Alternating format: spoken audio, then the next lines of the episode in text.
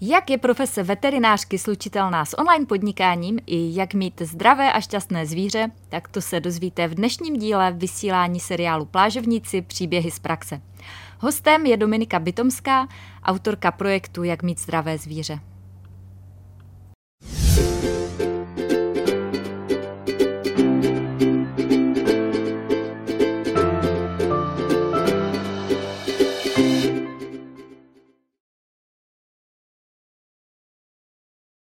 Vítejte u vysílání rozhovoru ze série Plážovníci příběhy z praxe.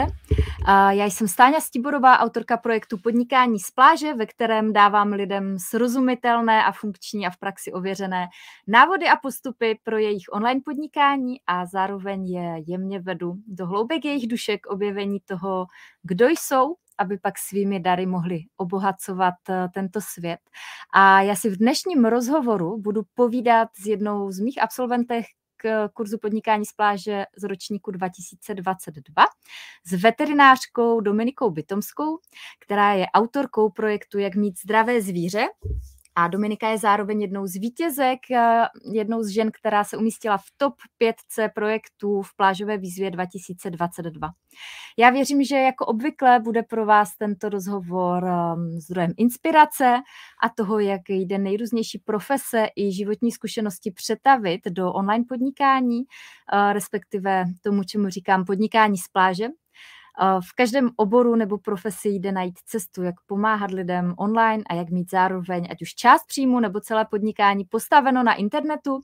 A tak tato vysílání vnímám jako cestu, jak eh, vám rozšířit obzory a zároveň si určitě budeme povídat i na téma mého dnešního hosta, na téma, jak mít zdravé zvíře na téma uh, alternativní veterinární medicíny a myslím, že to bude hodně zajímavé.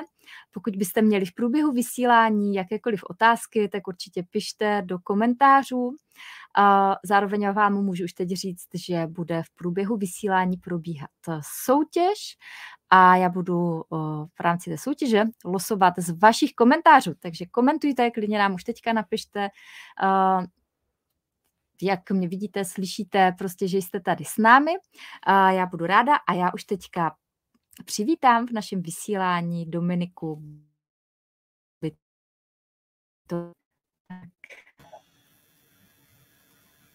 Tak, ahoj Stáně. Ahoj Dominiko, já tě vítám. Zdravím všechny sledující, posluchače i ty, co jsou na videu.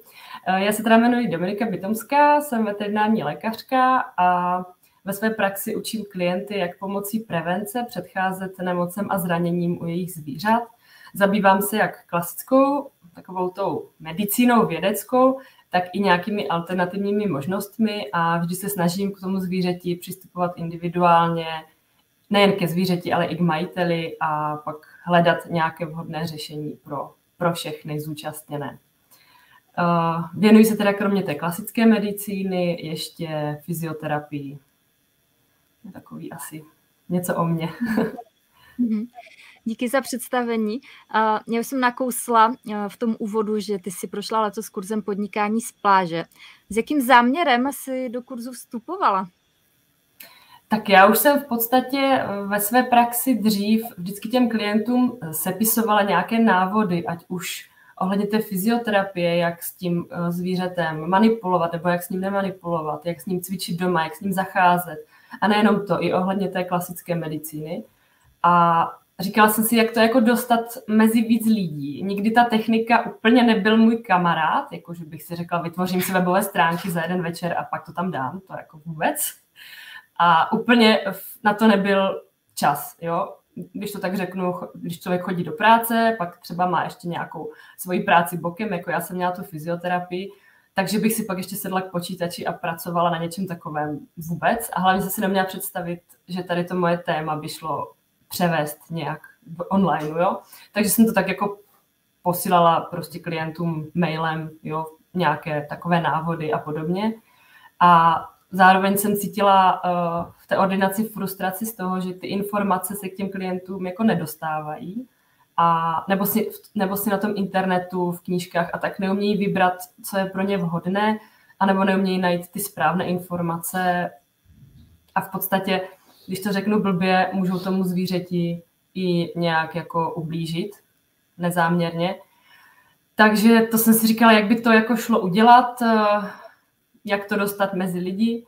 A pak nějak jsem narazila na, na tvůj kurz a říkala jsem si, jako to by, možná, to by možná šlo takhle dostat mezi víc lidí, aby se prostě dalo pomoct těm zvířatům z nějaké jiné stránky. Jo? A hlavně v té klasické ordinaci na to není čas vysvětlovat všechno, ať už, ať už tu prevenci nebo prostě všechny možné věci, management toho chovu, stres zvířete. Na to prostě není, není čas, není prostor. Takže to byl jeden takový záměr nebo důvod, proč, proč jsem do toho šla. A druhý byl uh, můj syn, protože vždycky, když se člověk stane rodičem, tak se mu změní život. Ale chtěla jsem prostě nějakou práci, při které bych nemusela odcházet z domu. Protože i když jsem, já jsem v podstatě nikdy nepřestala pracovat na té mateřské, vždycky jsem dělala ty svoje fyzioterapie, ale musela jsem vždycky odejít z domu. Jo, že to bylo takové, že zabere mi nějaký čas ta cesta, jo, teď musím tam být fyzicky s tím klientem, samozřejmě jinak to jako nejde, jo, ale říkala jsem si, jak by to šlo nějak skloubit tohle všechno, že jsem vlastně jako doma, sice na té mateřské člověk jako nemá času tři hodiny denně, aby si něco tvořil, ale prostě nějaký čas tam je, jo. Takže jsem si říkala, jak by to jako šlo, no a v tu dobu jsem nějak narazila na tvůj kurz a šla jsem do toho. Mm-hmm. Takže to byly takové hlavní moje vize a důvody, proč jsem do toho šla. Mm-hmm. A když už se do toho pustila, tak uh, věděla si v podstatě, jakým způsobem to přetavíš do toho online, onlineu, tak jak si říkala, že už si věděla, že třeba si lidem sepisovala nějaké návody, nebo si často o některých věcech s nimi chtěla mluvit, ale nebyl na to prostor, tak věděla si, že tohle to bude ta cesta, a nebo se ti to krystalizovalo postupně, jak vlastně to svoje téma uchopíš a jakým způsobem budeš eh, ty informace sdílet a co bude vlastně pak těmi digitálními produkty? Tak o digitálních produktech jsem vůbec neměla žádnou představu. Spíše jsem měla takový, uh, takovou vizi té, té prevence a nějak inform, nějaké informovanosti těch majitelů. Um, ale že bych měla jako konkrétní představy. Věděla jsem, že to bude něco s tím pohybovým aparátem, protože tomu se hodně věnuju ale konkrétně, že bych si řekla, napíšu e-book tady o tom a o tom vůbec. A prostě pak v tom kurzu to tak nějak jako přišlo samo. nějak, nějak, nějak se to prostě zjevilo. Mm-hmm. A pro koho si začala tvořit, ať už svoje mm, digitální produkty nebo články a další obsah, protože, jak si říkala, věnuješ se té veterinární medicíně nejenom jakoby tím klasickým eh, stylem, ale i uh, třeba té fyzioterapii, prevenci a tak. Takže uh, to není asi určeno pro úplně každého chovatele zvířete, takže koho máš třeba před očima nebo v mysli, když tvoříš ten svůj obsah, kdo jsou ti lidé, pro které to děláš? Rozhodně, jak jsi říkala, není to každý, každý majitel zvířete. Uh, jsou to takoví ti vědomí, informovaní lidé, kteří se prostě snaží k tomu, že mají uh, to zvíře přistupovat nějak aktivně a vědomně. A uh, záleží jim na tom, jakou má to zvíře stravu, jaký má celý ten management chovu, jestli bývá ve stresu, nebývá, pracují s tím, jestli pracují nějak, jestli mají psa, tak třeba s nějakým výcvikem, s jeho povahou, jestli řeší, jak, jak řeší třeba ty problémy, jestli rychle jednorázově prostě podat nějakou pilulku, hlavně ať je klid a hlavně ať to je co nejlevnější, protože v té veterině uh, se často zmiňují a skloní peníze. Takže uh, pro ty lidi, kteří si uvědomují, že pomocí té prevence v podstatě se dá i uh, zabránit hodně věcem a hlavně i třeba ušetřit, jo? což není jako není úplně okrajová záležitost ty peníze. Je to prostě důležité, i když my se rozhodujeme, jak budeme dál s tím zvířetem pracovat, tak jestli můžeme jít do operace, anebo nemůžeme, jo, a, a tak podobně. Takže o lidech, je to pro lidi, kteří opravdu hm, chtějí jakoby něco navíc pro ty své zvířata a hlavně pro lidi, kteří například hledají informace, ať už na internetu nebo kdekoliv, a nejsou si jistí, z čeho si vybrat, protože na internet může napsat kdokoliv, cokoliv. A samozřejmě neříkám, že uh, titul je veterinárního lékaře je nějaká záruka, vždycky, jako nikdy není nic záruka, ale snažím se to tak nějak propojovat ty informace a nějak to komplexně předávat lidem, aby se dívali na ty zvířata trošku jinýma očima a nejenom uh, tak jako úsekově, tak jak se ta medicína v podstatě dělí na nějaké ty obory, uh, tak aby se dívali na ty zvířata tak nějak komplexně a možná konkrétně jsem si představovala fakt nějaké dlouholeté klienty, kteří za mnou chodí uh, ohledně té fyzioterapie a rehabilitace, tak konkrétní klienty, kteří jsou se mnou od začátku a řešíme nejenom ten pohyb, pohybový aparát, ale všechno možné prostě. Zdravotní mm. stav jejich zvířat i, i jejich kolikrát, takže takové nějaké klienty, eh, kteří jsou třeba nyní skoro mými přáteli. Takže to mm. byl takový nějaký člověk, kterého jsem si představovala u toho. Mm. A co jsi tedy vytvořila, ty jsi vlastně začala v lednu 2022 a ve chvíli, kdy natáčíme tohle vysílání, tak je říjen, takže uběhlo nějakých 9 měsíců. Co se dá za, takový, za takových 9 měsíců vytvořit v tom online prostoru? Předpokládám, že jsi začínala z ničeho, tak co teďka máš vytvořeno? Tak součástí kurzu tam se předpokládalo, že vytvoříme teda nějaký e-book, tak já jsem se držela, jak já jsem prostě naučená, že jo, z té uh, x leté školní docházky se držet těch postupů a všechno se to naučit, tak jsem to tak všechno dělala. Nevěděla jsem, co dělám, ale tak jsem to dělala. A uh, uh, nejdřív jsem vytvořila teda e-book zdarma, který se uh, týká toho pohybového aparátu, protože o tom jsem v podstatě věděla nejvíc a tak nějak to šlo ze mě samo. Uh, takže jsem vytvořila e-book, který se nazývá 8 kroků k bezbolestnému pohybu vašeho psa. Je to v podstatě takových uh, schrnutí celého života toho psa, jak zacházet se štěnětem, na co si dát pozor, třeba při výběru štěněte ohledně toho pohybového aparátu, uh, jaké by třeba měl mít, měli být rodiče vyšetření, potom jsou tam různé věci, jak zacházet s tím psem, ať už v domácím prostředí nebo při sportu, jak, eh, které aktivity nejsou vhodné, eh, které, jak, jak vypadá fyziologický pohyb u psa, jak má vypadat krok, klus, sval. Eh, dále je tam něco o psích seniorech, když už jsme na konci jejich života, jak, jak jim ho usnadnit z hlediska toho pohybového aparátu, na co nezapomínat, co je důležité, jak vybrat chondroprotektiva pro psa. Takže ohledně toho pohybového aparátu je to takové zhrnutí celého toho života a v podstatě takový návod, jak s tím pejskem pracovat a jak nepracovat.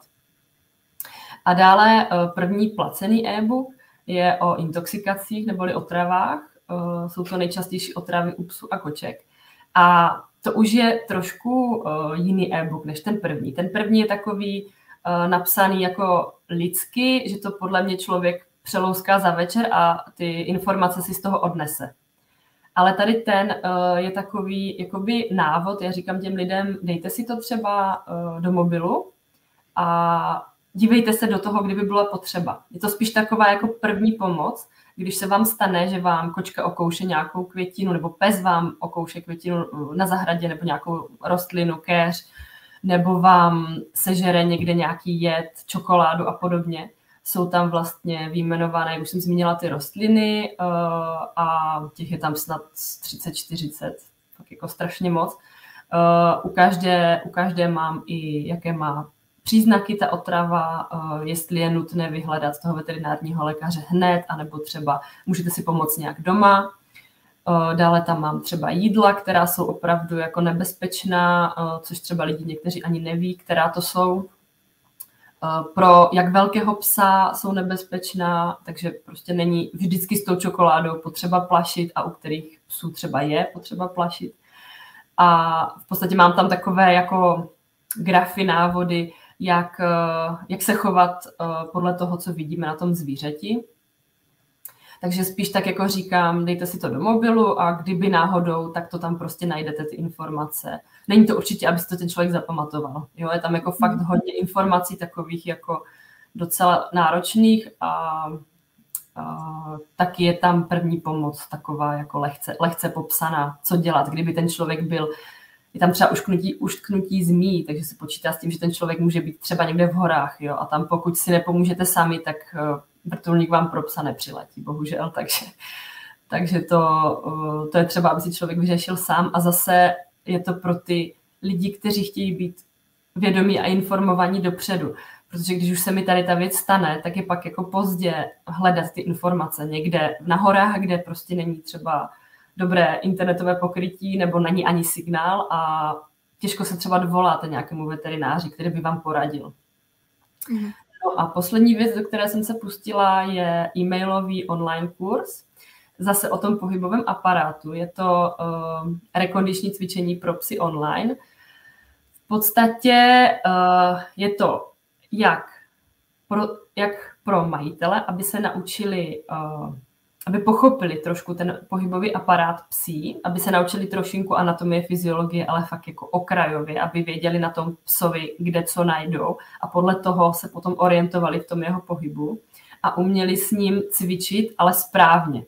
Jo, já to vždycky přirovnávám tomu, že když se postavíte na bosu a budete zhrbení a mít prostě kolena k sobě a špičky dovnitř, tak to cvičení bude, můžete se třeba potit, ale to cvičení bude úplně k ničemu. Vytvoříte si svalové disbalance a můžete si ublížit ještě víc, než kdybyste nedělali vůbec nic.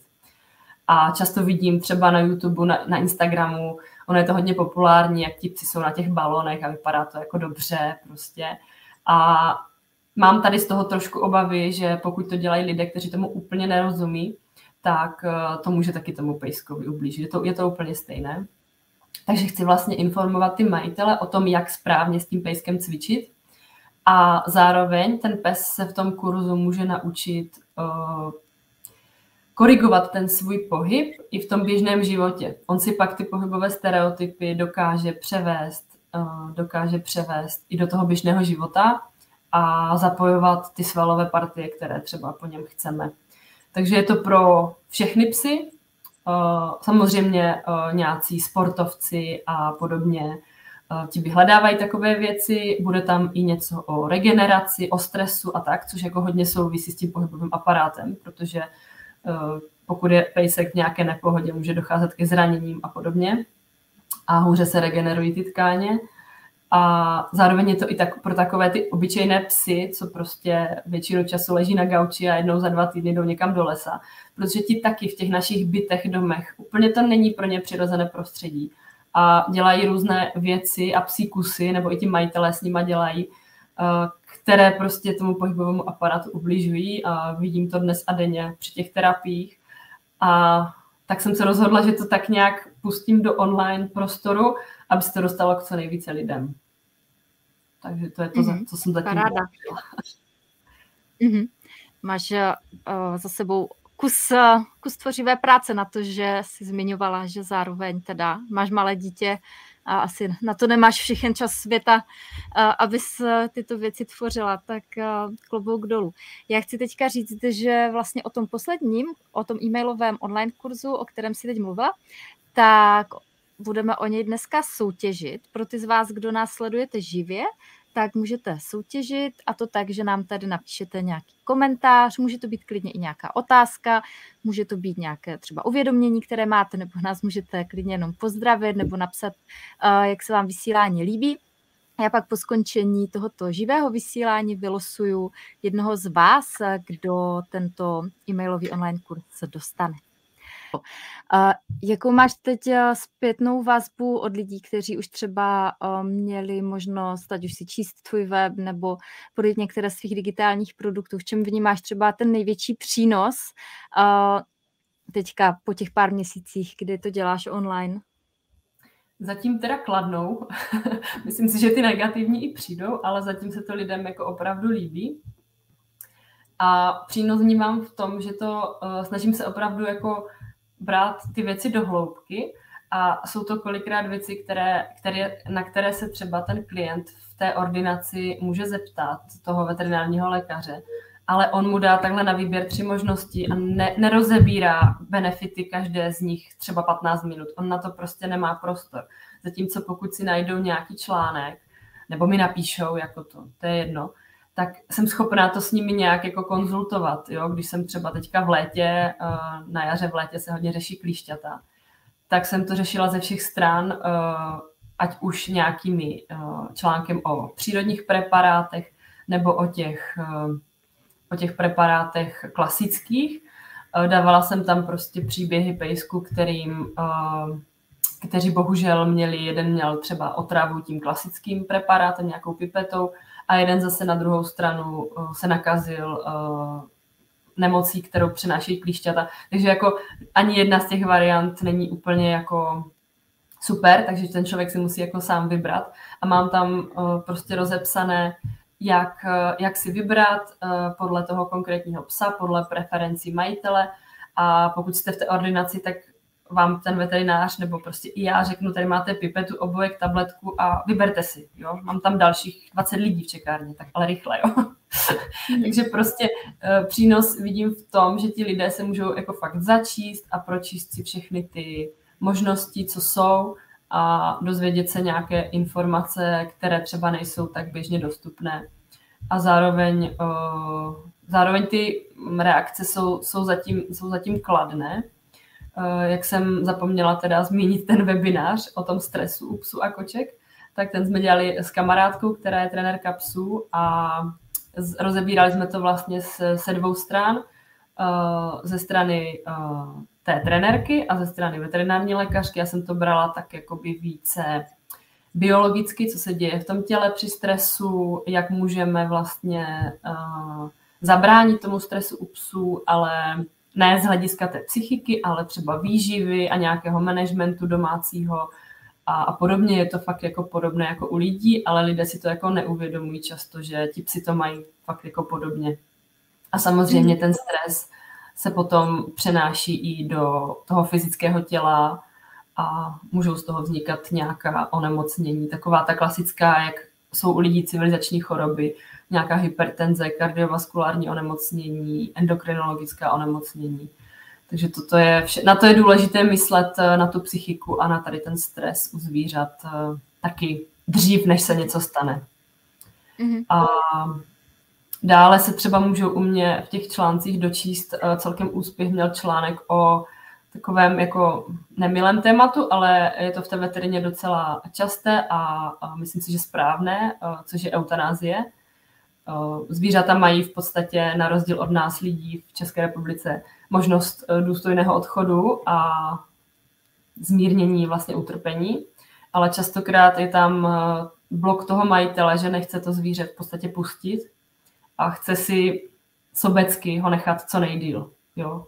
Takže jsem se to snažila sepsat tak, aby ti lidé pochopili, že vlastně tomu zvířeti prokážou jako tu poslední, poslední jako dobrý skutek, nebo uh, je to vlastně součást té péče o to zvíře. Jo? Úplně stejně, jak ho krmíte, tak stejně byste ho měli prostě nechat, nechat odejít, když je čas. A je ta, a je ta možnost samozřejmě. No. Mm-hmm. Takže to, to celkem mělo jako taky dobré ohlasy, protože málo kdo o tom mluví, ti majitele mezi sebou moc ne, protože je to takové jako tíživé téma a na té veterině ano, snažíme se být citliví, ale zase se opakuju, prostě není tam ten prostor a čas. Mm-hmm. Mm. Měla jsi kolem toho zpracování toho tvého veterinářského tématu nebo celkově kolem online podnikání předtím, než se do toho pustila, třeba nějaké pochybnosti, které se ti pak třeba i vyvrátily v momentě, kdy už se na tu cestu pustila? No jako první mě úplně napadlo, že to prostě jako veterina nejde převést do onlineu. Mm. To je mhm. jako blbost. Samozřejmě nejde převést 100%. Potřebujeme mm. fyzicky tu veterinu, ano ale přesně pak mě napadlo, ale ano, jsou ty informace, které ti lidi nemají a třeba by je někteří chtěli. Takže to jsem si pak tak nějak, eh, možná i díky tvým eh, podcastům, které jsem poslouchala, právě v tom lednu, kdy jsem se snažila rozhodnout, jestli do toho půjdu, tak jsem měla na jeden kurz do Brna a cestou jsem prostě jela jeden podcast za druhým a říkala jsem si, to není možné, tak tady ten má takové téma, tady ta má takové téma a jako zvládli to, to je to, to půjde taky. Tak jsem to zkusila. A pak vlastně cestou až toho kurzu, anebo i teď vlastně po tom kurzu, mě tak vždycky jako něco napadne, je, tohle by se dalo udělat, jo. A ty nápady jako přicházejí prostě tak nějak sami. A to jsem se v podstatě nikdy nepovažovala za nějakého kreativního člověka. Nikdy jsem mm-hmm. nic takového jako nedělala, jo, takže jsem zjistila, že to jde. Mm-hmm. To je super. Já věřím, že v každém tématu se dá najít eh, cesta, jak eh, ho nějakým způsobem přetavit do toho onlineu. Nemusí to být vždycky ve 100%, jak říkáš, prostě je jasné, že veterina je potřeba uh, i jeden na jednoho nebo prostě živě, ale vždy jde část uh, toho tématu do toho onlineu převést a jsou to právě často takové ty obvyklé otázky nebo věci, na které v tom běžném provozu není čas. A uh, člověk může vlastně k tomu online podnikání přistupovat nejenom jako, že to bude 100% jeho příjmu, ale že to bude třeba třetina nebo 50% a prostě v, tom, v té zbylé části bude vlastně dál třeba v té ordinaci, takže vím, že třeba mám v kurzu fyzioterapeuty, kteří místo pěti hodin týdně, třeba dva, dva dny v týdnu pracují s těmi lidmi naživo a třeba tři dny se věnují tomu svému online podnikání. A Mm, nebo učitele a podobně. Takže um, určitě um, podnikání z pláže neznamená, že teď jako se všichni uh, přesunou na pláže a tedy nezbyde nikdo. Je to samozřejmě metafora, ale um, je to o tom, že můžeme část těch svých profesí přesunout do onlineu a můžeme díky tomu samozřejmě pomoct mnohem více lidem uh, a v tom případě i zvířat než kdyby to bylo vlastně všechno jenom jeden na jednoho. Samozřejmě nešla jsem do toho s tím, že budu se živit tady tím, jako vůbec, hmm. spíš, spíš tak jako navíc a ještě, jak říkáš, můžeme pomoct lidem, zvířatům, ale možná i trochu těm veterinářům v té praxi, protože pokud čím dál, tím, čím, dál, čím dál víc lidí bude schopno si dohledat nějaké ty kvalitní informace nebo budou nějak poučení už jako dopředu, nejenom jako já vím, že mají hodně rádi takové ty, ty Google rady a různě se radí na těch forech, jo, to je zase něco jiného. Ale pokud budou nějak prostě informovaní, tak to pomůže i těm lékařům těch ordinacích. Takže myslím si, že i tady z té strany jako by to bylo fajn. Jako když jsou ti lidi informovaní, já jsem pak úplně šťastná v té ordinaci, s, těma, s nima se už pak jako tak jinak prostě dá, dá to všechno mhm. vykomunikovat. No. Mm, určitě. rozhodně, si, rozhodně bych nechtěla, aby tohle bylo jako jediná část mých příjmů mě prostě baví, hlavně ta fyzioterapie a prostě ten kontakt s těma zvířatama i s těma lidma. Mm. Ale někdy je to ubíjející, takže je fajn se zavřít k počítači. Ale potřebuju, ty lidi potřebují někam chodit, takže to, mm. chtěla bych to tak nějak půl na půl mm. udržet. Mm. Paráda. Um, co bylo při tvoření toho tvého projektu uh, pro tebe nejtěžší? Nejtěžší asi bylo to, uh, abych si uvědomila a zpracovala, že ty uh, výsledky nebudou hned.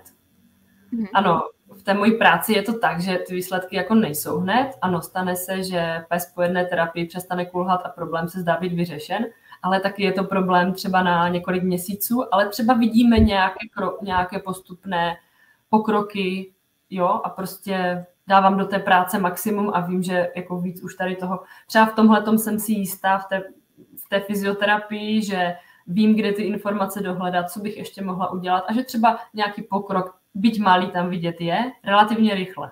I v té ordinaci, ano, některé onemocnění nebo diagnostika se vlečou, ale není to běh prostě na půl roku většinou. Může se stát, že ano, samozřejmě, ale většinou se to vyřeší rychleji a tady v tom je prostě plno práce. Já si nevím představit, kolik jsem nad tím prostě dělala hodin vůbec. Ani to možná nechci vědět. A najednou jako a nic, jo. A teďka si člověk říká, ježíš, tak tady mám e-book. A proč to nezajímá jako půl republiky? No, protože o tom nikdo jako neví. A to jako uvědomění, že to je fakt běh na dlouhou trať, bylo pro mě jako docela, docela těžké jako zpracovat. No, to bylo pro mě asi takové nejtěžší. Je to totiž úplně jiný typ práce, než na který já jsem zvykla. Mm. Hmm. A taky možná najít takový ten uh, balans mezi tou prací a tím ostatním životem. Protože jakmile člověk chodí někam, tak zavře dveře, i když tam je dlouho a jde domů. Jo? A dobře, může si ještě otevřít mail nebo něco, ale nikdy to nebylo, že bych proseděla u počítače prostě celý večer. A teďka si říkám, že bych to tam mohla dodělat a teďka tam musím ještě to a teď Jo, a už hledám cestičky, jak bych se k tomu zase jako dostala, tak jako baví mě to samozřejmě. Ale musím si říct, ne, teď, teď si půjdeš zacvičit, konec. Takže člověk musí, musí se hlídat tady i v tom, aby to nějak nepřestřelil. Mhm. No to jo, to je určitě výzva plážového podnikání, protože člověk eh, je pak sám sobě pánem v tom dobrém, ale mm-hmm. i v tom, ano. i v rámci té zodpovědnosti, jako hlídat si svoji energii a čas, tak aby se mu to nerozplizlo. A bohužel jsme většinou zvyklí být na sebe přísní, no. Mm-hmm, určitě. Tak je to i příležitost k tomu třeba o, změnit postupně ten přístup k sobě samému i k té práci. Je to takový postupný vývoj. Co tě třeba naopak nejvíce baví, v čem máš největší flow? Říkala jsi, že ti to baví, a, tak co tě třeba baví nejvíc na tom tvoření? Asi ta samotná tvorba těch nějakých těch produktů, když začnu psát a jsou dny samozřejmě, že si řeknu, no, vůbec nevím co, je to úplně na nic a jdu pryč, ale pak jsou dny, kdy prostě to jako jde samo a napíšu deset stran, ani nevím jak, jo, prostě jde to. Mm-hmm. Takže to mě jako fakt baví, když se dostanu do takové flow, že to v podstatě jde, jde samo a je to pak jako kvalitní. Tady toto, když se dostanu do takového stavu, tak si myslím, že je to jako nejkvalitnější většinou, než když se do toho nějak tlačím, že měla bych, měla bych. Takže to, to mě baví. No a v podstatě nejhorší jsou takové ty technikálie, když něco jako vím, jak udělat třeba, ale prostě to nějak nejde, no, tak to asi známe všichni s těma, s těma, s těma technikama, takže to, to je pak takové, že já si řeknu, já to vypínám a podívám se na to za dva dny a pak už to jde. Tak. Mm-hmm. To jsou takové mm-hmm. věci mezi nebem a zemím, že to člověk možná ani nevidí v té chvíli, anebo se tam někde něco mhm. stane a už to jde. Takže to je někdy takové zoufalé. Mhm. Jaké to pro tebe bylo, když ti třeba přišla první objednávka, nebo když si lidi začali objednávat tvoje digitální produkty? No úplně euforický stav, jako úplně štěstí, protože jsem si říkala, jak je možné, že to někoho jako zajímá. Protože já jsem hodně k tomu přistupovala eh, k těm obecným věcem, třeba k, těm, k tomu e-booku zdarma, že to vlastně nejsou jako hodnotné informace, že to všichni ví. A když jsem zjistila, že jsem to jako poslala pár lidem a řekli, ty jo, to tam je a to vůbec nevím a to prostě jako důležité, tak jsem si říkala, aha, ty lidi to asi neví. A já mám pocit, že to jako že to v podstatě nejsou žádné hodnotné informace. Takže, uh, tak já teď nevím, jaká byla otázka přesně. jsem se ztratila v tom. Otázka byla, jaké to bylo, když ti přišly první objednávky. Ano, první no, objednávky. Takže jsem si říkala, aha, takže někoho to zajímá a někdo je ochotný na, za to i jako zaplatit. A že asi to jsou teda hodnotné informace a, a líbí se jim to. Takže to bylo jako, je to super pocit, když přijde ta objednávka, no. Mm-hmm. Mm-hmm. Ale to, co říkáš, že vlastně tobě to přijde samozřejmé, to tak, uh, nebo že to všichni ví, myslím si, že tohle je velmi obvykle, uh, prostě když v něčem jsme expert, tak uh, ty věci jsou tak samozřejmé, že jako mluvit o tom nebo to s někým sdílet nám přijde, ale že to přece musí každý vědět. Ale samozřejmě to tak není. A myslím si, že tohle zažívají lidé jako napříč všemi obory, že jedno jestli jsi veterinářka, právnička, expert na online marketing nebo třeba na mateřství, kojení, uh, cokoliv, tak uh, vlastně člověk má a to svoje téma tak dobře zpracované, že mu to přijde jako absolutně jasné. A právě v tom je pak to kouzlo toho, když to začneme sdílet s těma jinýma lidma. A je to přesně tady ten pocit jako, oh wow, vlastně pro ty lidi je to přínos. Určitě, no. A to jsem si jako uvědomila, že to vlastně, že to vlastně takhle je, ano. Mm-hmm. Um, vnímáš u toho online podnikání za těch devět měsíců, co to děláš, i nějaký přesah eh, do tvého života, protože jsme se bavili hodně o tom, jaký tam je přínos pro uh, ty lidi, pro které to děláš. A vnímáš přesah do tvého života? Uh, možná se vrátím k tomu, o čem jsme se bavili už dřív. Uh, takové to, uh, ten seberozvoj v tom, že se snažím nebýt na sebe tak přísná. Mm-hmm. Si řeknu, ne, teď si prostě odpočinu a musím si to jako říct a nařídit, protože mm-hmm. ještě tamto a ještě tamto a ještě tamto a pak člověk jako padá do postele, že jenom. Mm-hmm. Takže tady na tomhle tom se snažím pracovat. Nevím, jestli to jde úplně, ale snažím se. a i takové to možná mm, zvýšení sebevědomí, že někdo vlastně, někoho to jako zajímá, jo, to co, to, co člověk tvoří, protože jsem si nikdy nepřipadala jako člověk, co by mohl něco takového jako tvořit. Eh, když vezmu na školní systém a prostě moje slohovky nikdy nebyly nikým jako opivované, spíš jako, jako špatné. A najednou napíšu článek a lidem se to jako líbí, takže to jako prostě mi to zvedá sebevědomí, že jako je schopen člověk vlastně dělat víc, víc věcí, než jenom tu svoji profesi, protože jako psát článek a vytvořit si web, to už jako není úplně, nespadá to do profese veterináře. Takže to člověk jako potěší, že vlastně je schopný jako se něco nového naučit úplně z jiné mm-hmm. strany, jo. A že, že je to vlastně schopný, no. Mm-hmm. Paráda. Mm, já mám ještě na tebe pár otázek uh, konkrétně právě k tvému tématu. I tady přišlo pár otázek od posluchačů, tak já chci, nebo od diváků, tak já chci připomenout těm z vás, kdo nás sledujete živě, že soutěžíme o e-mailový kurz uh, rekondiční cvičení pro psy online uh, od Dominiky a já budu po skončení toho živého vysílání losovat jednoho výherce z vašich komentářů, takže klidně komentujte, pište ať už otázky nebo mm, co jste si třeba z našeho vysílání odnesli, nebo jak se vám líbí, nebo nás můžete jenom pozdravit. My budeme rádi, že uslyšíme, že jste tady s námi. A pokud máte nějaké jako hodně konkrétní otázky, tak Dominika se pak na to podívá třeba osobně. Pokud to budou nějaké obecnější otázky, tak je můžeme odpovědět ještě tady v rámci živého vysílání. Mm, Dominiko, já jsem se chtěla zeptat, že ty jsi vlastně zmiňovala, nebo pokud to chápu správně, tak ty nejdeš cestou jenom té čistě klasické veterinární medicíny, ale zajímáš se i o psychiku zvířat, o její vliv na zdraví, o, o to, o jakoby alternativní přístup k těm zvířatům nebo k té medicíně. Co to vlastně znamená? Co si má člověk představit pod pojmem alternativní veterinární medicína? Ta, to slovíčko alternativní je tak jako obecně spíš jako neoblíbené, ale hmm. je to v podstatě já to beru tak, že je to možnost léčby nějakými jinými preparáty a prostředky, než jsme klasicky zvyklí, což si myslím, že tam spadá uh, i třeba ta rehabilitace, že používám prostě techniky. Uh, tahle rehabilitace v podstatě se neučí nikde jako na vysoké škole a tak, Mm. A jsou to jako techniky, které prostě třeba někdo vyvinul a potom díky tomu je třeba schopen se rozchodit pes, který, kterému prostě ta klasická medicína nebyla schopná pomoct. Mm. Takže to už je taky taková jako alternativa.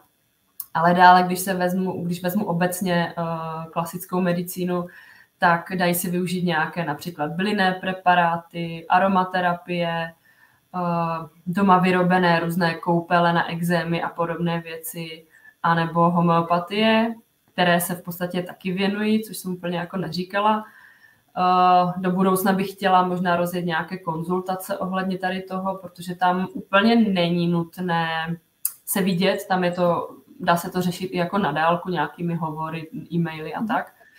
Takže to by bylo jako taky fajn, málo lidí to dělá v té, v té veterině ale samozřejmě tady těma alternativama se nedá, nedá řešit všechno. Jo? Mm-hmm. Jsou to spíš takové jako neakutní, chroničtější, vleklé věci, co třeba ty lidé řeší už jako několik měsíců let a tady ta alternativa se jim to, po, pomocí ní se jim to podaří jako nějakým způsobem vyřešit. Ale samozřejmě se tím nedá řešit úplně všechno. Jasně. Uh, ty jsi říkala, že vlastně mm, se třeba ta fyzioterapie neučí na vysoké škole. Jakým způsobem tedy jako veterinář hledáš další zdroje nebo kde uh, se vzděláváš, uh, když um, ti to neposkytl ten uh, systém? Chodím na různé kurzy, které podle, vybírám si v podstatě ty lektory, kteří jsou mi sympatičtí nebo které, kterých kurzy se mi, se mi líbí a tam se následně vzdělávám a různě v literatuře, ta literatura ohledně té fyzioterapie taky není úplně, úplně top, ale dají se třeba taky dělat různé online kurzy a podobně, takže v zahraničí se to studovat jako dá. Mm-hmm. Ale tady v Česku už eh, vznikají v podstatě profesní kvalifikace na toho fyzioterapeuta zvířat. A včera jsem z nich složila zkoušky, takže už to oficiálně mám taky. je to teďka docela jako novinka, tady ta profesní kvalifikace. Hmm. Takže uh, tak nějak si člověk hledá ty cesty, jak se, k tomu, jak se k tomu dostat. Třeba ta homeopatie, já jsem si dělala online kurz z Ameriky. že to v podstatě, jo, tady se dá v Česku studovat uh, klasická humánní a jako hodně třeba veterinářů, co se tomu věnuje, jdou tady na to studium jako x lete. Mm. Třeba se k tomu taky jednou dostanu. Takže člověk si tak jako, tak jako hledá, no, co mu funguje a co mu dává smysl.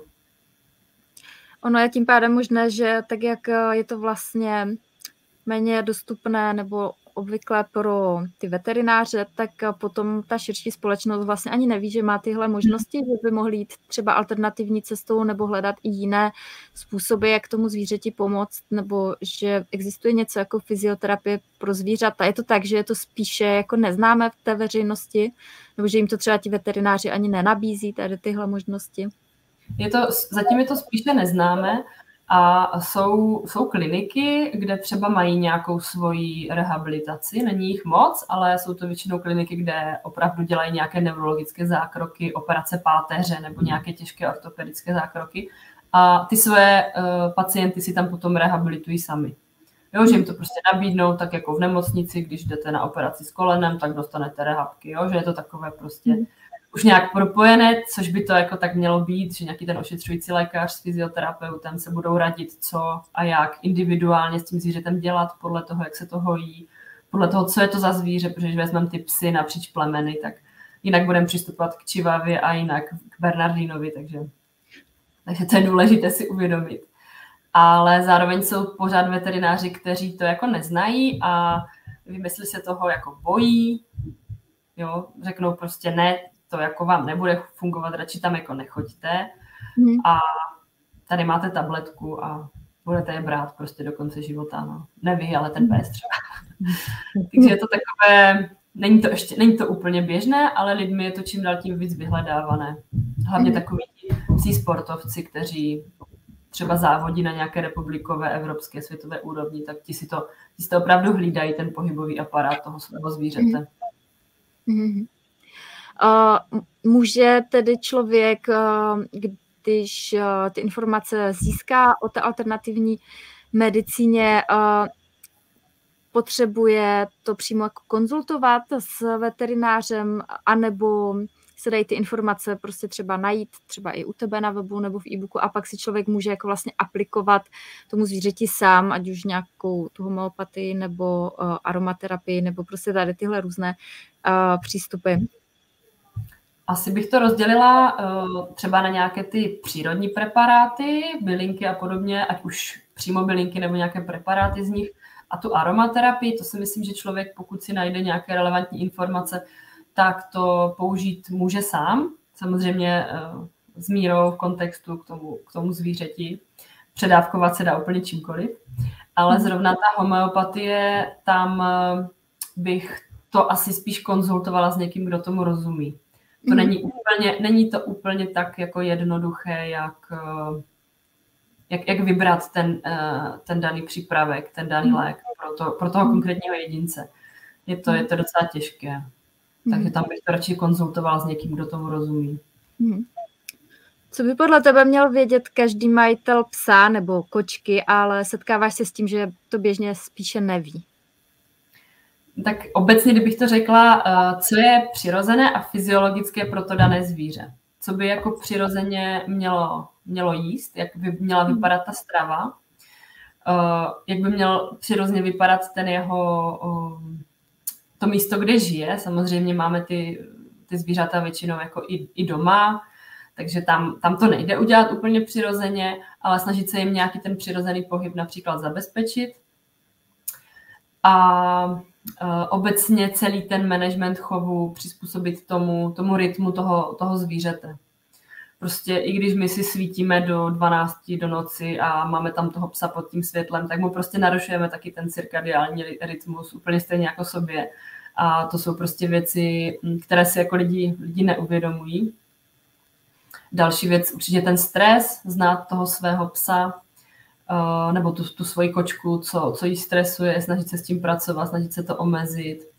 A když se vrátím k tomu jídlu, prostě vybírat tak, aby to přinášelo spíš benefity, než, než, nějaké, než, nějaké, než nějaké zdravotní komplikace. Prostě ne, mhm. nekrmit nekrmit zvíře lidskými zbytky, to už fakt v této době moc se jako snad, jako děje se to, ale už to není tak časté. Fakt jako vědět, co je fyziologicky přirozené pro každou tu orgánovou soustavu. Neříkám, že to musí člověk být jako odborník, ale tak nějak zhruba prostě, zhruba vědět, co je pro, toho, pro to zvíře přirozené. A nějak se toho snažit trochu držet. Já vím, že jsme jako, žijeme ve městech, v civilizacích, ale aspoň trošku. Mm-hmm. A v jednom z tvých e-booků se věnuješ eh, těm otravám, jak jsi říkala, a, a intoxikacím. Setkáváš se s tím v praxi často a dalo by se tomu předcházet právě tím, že by ten člověk byl informovaný, ten majitel? Eh, určitě ano. Eh, můžu to rozdělit na takové dvě kategorie. Buď to, že je neinformovaný a třeba to zvíře si prostě něčeho nabídne samo, ať už je to nějaká chemikálie nebo Eh, nebo nějaký jed, nebo nějaké jídlo a ten pes, ten majitel prostě netuší, že mu to může ublížit, anebo že to tam někde v garáži leží a že, že má k tomu přístup. Jo? To je jedna věc, že ten majitel prostě neví, anebo nezabezpečí, ale stát se může každému. A pak je druhá věc, když třeba ten majitel se rozhodne to vzít do svých rukou a prostě podá třeba uh, zvířeti nějakou tabletu, která ho opravdu může jako zabít. Jo? Hmm třeba kočky, eh, pokud dáte kočce paralen, tak, tak není cesty zpět. Jo. Tam je to fakt tak jako hodně nebezpečné pro tu kočku a smrtelné, že radši uh, každou uh, tabletku nebo cokoliv, co byste chtěli podat tomu psovi, radši konzultovat nejdřív s veterinárním lékařem a obecně doporučuju ty lidské léky prostě nedávat. O těch lécích tam mám jako samostatnou kap- kapitolu a často přijdou prostě s tím, no já už jsem mu dal dva brufeny a nepomohlo, no tak nepomůže a možná a spíš ublíží, takže uh-huh. Uh, takže ano, je, je, to, je to časté a bohužel někdy i ti majitele si to zaviní sami.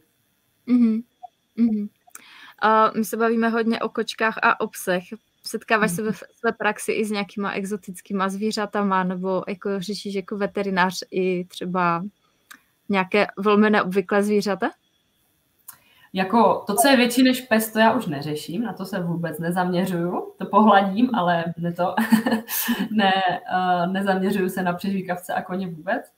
A co je menší, uh, takový ti drobní, drobní hlodavci nebo nějací plazy a ptáci. Ptáky úplně, úplně ne. To je takové docela jako náročné uh, se tomu věnovat, takže tomu se jako nevěnuju ale nějací plazy a drobní přežvíkavci jako běžně, běžně chodí do ordinace. Eh, pardon, drobní přežvíkavci, ne, drobní hlodavci. Takže nějaká morčata, křečci, potkaní a samozřejmě člověk potká i nějakého hada, ještěrku. Mm-hmm. A je to prostě, každé to zvíře je jiné, no, takže mm-hmm. člověk to musí mít v hlavě, anebo vědět, vědět kde to najde. Mm-hmm, jasně. Uh, ještě jsem se chtěla zeptat uh, ohledně té fyzioterapie. Člověk si dovede představit fyzioterapii uh, člověka. Uh, je vlastně ta fyzioterapie zvířete podobná a jako spolupracuje u tohoto zvíře, protože třeba u fyzioterapie lidské jako ten fyzioterapeut dá i nějaký pokyn nebo jako řekne, mm-hmm. tak postavte se mi takhle nebo otočte se mi takhle. Uh, jak to máš s těmi zvířaty? Nestává se, že se třeba jako spíš bojí, nebo je to pro ně nějak nepříjemné? Tak eh, tady toto třeba konkrétně, co zmiňuješ, postavte se takhle, otočte se. To toho psa jsme schopni naučit eh, pomocí nějakých, eh, pomocí nějakého navádění třeba pamlsky. To hmm. mám, začíná se v podstatě vždycky úpravou postoje a většina psů na ty pamlsky prostě reaguje. A většinou jsou to psy, kteří uh, jsou schopni nějak pracovat za tu odměnu, takže jsou na to zvyklí. Takže to pro ně není jako nic uh, neobvyklého, to je pro ně jako normální uh, běžný trénink nebo den na cvičáku. Takže toto většinou je dobře přijímáno, tady to aktivní cvičení. Když pak vezmeme nějaké pasivní terapie, kdy vlastně ten terapeut hýbe nějak s tím tělem, nebo nějaké ty techniky, kdy se sahá na to tělo, nějaké masáže, myofasciální, osteopatické techniky, tak tam eh, záleží. Eh, přijde pes, lehne si a nechá se sebou dělat cokoliv. Eh, pak jsou psy, které musíme taky nějak jako přesvědčovat. Samozřejmě musí se vždycky brát individuálně ten stres.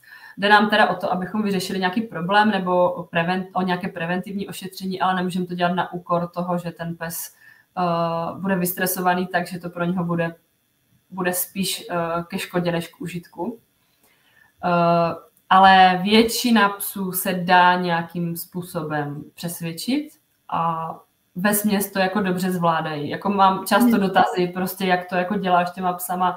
Jako opravdu, opravdu to jako zvládají dobře. A pak mhm. je vlastně třetí možnost nějaké eh, fyzikální terapie, kde se využívá nějaké fyziky, ať už třeba si chodí ve váně na podvodním pásu a podobně, nebo se na ně svítí nějakým laserem, ultrazvukem a tak. Eh, to je většinou dobře snášeno, protože u toho jakoby nic necítí, nebo třeba nějaké teplo, chlad a podobně ale třeba ta hydroterapeutická vana, když tam ten pes chodí na tom pásu, tak tam je velmi důležité dbát na tady ten stres právě, protože jsou psi, co fakt jako nemají rádi vodu. Kočky tam hmm. vůbec nedají dát, nebo nevím, jestli jsem viděla někde na videu, ale uh, pokud ten pes opravdu nesnáší vodu a my ho zavřeme do nějakého akvárka a napustí se mu po ramena voda, tak to jako, to nemůže být dobrá terapie pro to zvíře. No. Mm. Ale samozřejmě nefunguje tak jako v humánní fyzioterapii, to, že bych mu řekla, tak a při výdechu ohnit lapku, mm, to jako ne. No. Jasně. Mm, kontextu toho, jak jsme se bavili o těch intoxikacích a lecích, se Veronika ptá, že jí veterinář předepsal lék na epilepsii pro čivavu, ale že je to prášek pro lidi. Uh, jestli to je OK, nebo mě asi v tom kontextu napadá obecnější dotaz, jestli existují i léky, které se prolínají jako lidi versus zvíře. Určitě, určitě to jsou, uh, je plno léků, které jsou úplně stejné a třeba se v té veterinární medicíně ani nevyrábí, anebo se vyrábí a jsou třeba dvakrát, třikrát drahší. Takže, a je to třeba úplně ten stejný lék. Takže hmm. často se volí ty, uh, ty humánní preparáty a zrovna na tu epilepsii uh, se používá, se používá ten humánní. Ale myslela jsem to spíše tak, aby jako ti majitele sami od sebe nepodávali hmm. něco, nějaký humánní lék tomu zvířeti. Když vám to předepíše veterinární lékař, tak samozřejmě je to v pořádku. Mm-hmm. Ještě tam byl dotaz od Radky, jestli máš nějaké typy na cviky pro seniory nebo méně pohyblivé psy. To je asi součástí toho tvého prvního e-booku, o kterém jsme se bavili? Mm-hmm. Tam cviky přímo jako nejsou, je tam spíš management toho staršího psa, eh, toho jeho pohybového aparátu. A typy na cviky, těch je jako hodně, záleží, tam je vždycky dobré eh, třeba vyhledat nějakého toho rehabilitačního pracovníka, aby zhodnotil celkový ten stav a třeba uvolnil nějaké ty tkáně manuálně, a pak třeba s ním začít nějak cvičit, pokud to jeho tělo ještě je na to jako nějak, uh, nějak ještě stavěné a ještě to zvládne, jo. Mm.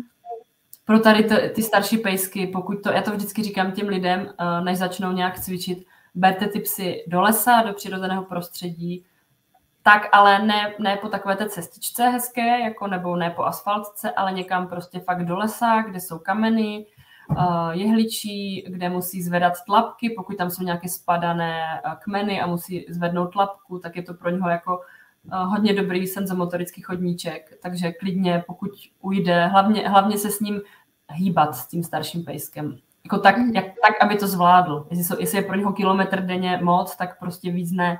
Jo, nemusíte ho brát na 10 kilometrové procházky, ale tak, aby to tělo se prostě hýbalo. Mm. A konkrétní cviky asi individuálně, no. No jasně. Kdybys měla dát třeba nějakou radu jednu o majitelům zvířat, asi nejčastěji teda koček a psů, tak co by to bylo?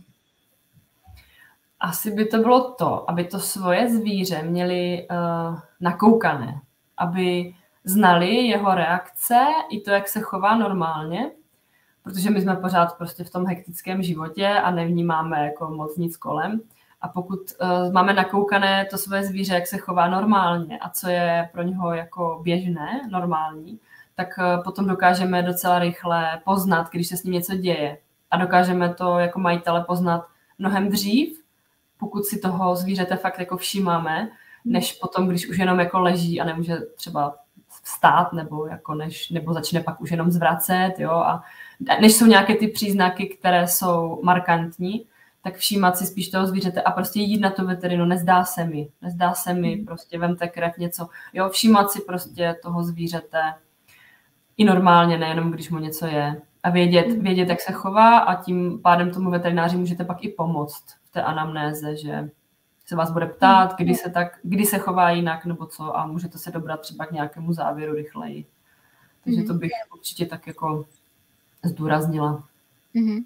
Super. Mm, se pomalu blížíme do závěru, tak já chci připomenout těm, kdo nás sledují živě, že eh, pokud nám chcete zanechat nějaký komentář, třeba co jste si z dnešního vysílání odnesli, nebo jak se vám líbilo, tak budeme rádi. A já po skončení vylosuju jednoho z vás, kdo dostane jako dárek e-mailový online kurz eh, od Dominiky eh, o rekondičním cvičení pro psy. A Dominiko, eh, je ještě něco, co bys třeba ráda dodala závěrem? Závěrem bych ráda dodala to, co už jsem říkala, opravdu buďte informovaní majitele, zajímejte se a sledujte svoje zvíře, aby, abyste věděli prostě, když se mu něco bude dít dřív, než bude pozdě. Často ti majitele přijdou za pět minut 12, tak abyste prostě přišli dřív. Určitě. Tak jo, já ti moc děkuji za dnešní zajímavé povídání. Povídali jsme si s Dominikou Bytomskou.